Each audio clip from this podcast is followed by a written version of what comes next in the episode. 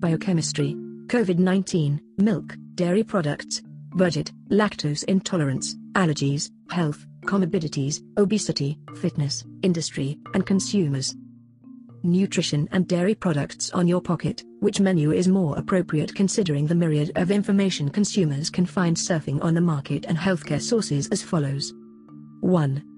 How much are citizens spending weekly of their personal income on milk and open market products, around 3 US dollars or 16 Brazilian reals, on a sustainable economy? 2. How many calories can be found in 1 gram of fat? In 1 gram of carbohydrate? And in 1 gram of protein? What about the total amount and daily calories needed for children, teenagers, adults and elderly male and females including different types of milks? 3. What are the daily needs of calcium in milligrams considering those different groups? What are the nutritional information regarding whole milk, skim milk, low-fat milk, goat, soy, almond, oat, rice and coconut milk and vegetable milk available in the market? 4. How much milk should we consume considering health, work, activities and medical conditions? 5. What are the best options if we consider sustainable economy, budget, diet, medical conditions, nutrition, physical activity and options of products available in the local market. 6. What about gastrointestinal absorption, diet alternatives, supplement form and vehicle and food intake? 7. Which type of milk and vegetable milk has more protein and fat?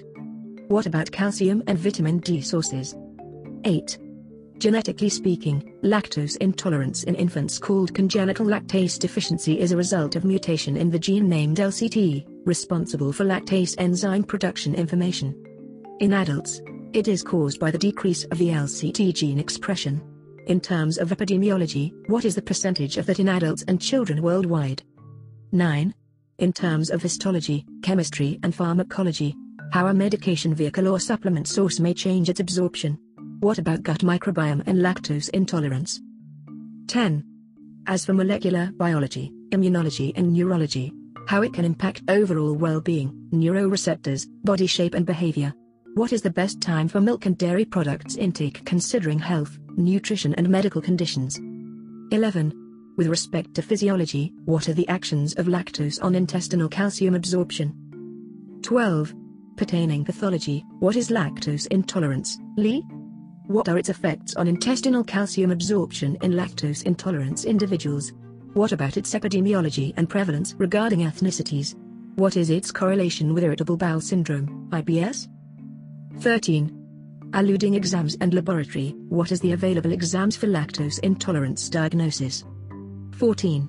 Clinically speaking, what are the signs and symptoms of lactose intolerance and irritable bowel syndrome, IBS, when asking about intake of milk? dairy products and fermentable oligo, D, monosaccharides and polyols, FODMAPs.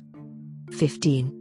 Regarding postoperative nutrition, hospital stay, budget, recovery and outcomes, what are the nutritional recommendations considering pharmacology, food, drug interactions and medical conditions?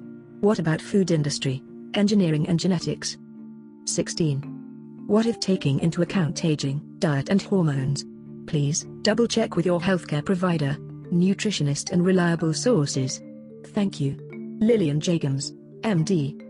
Education Podcast September 3, 2020.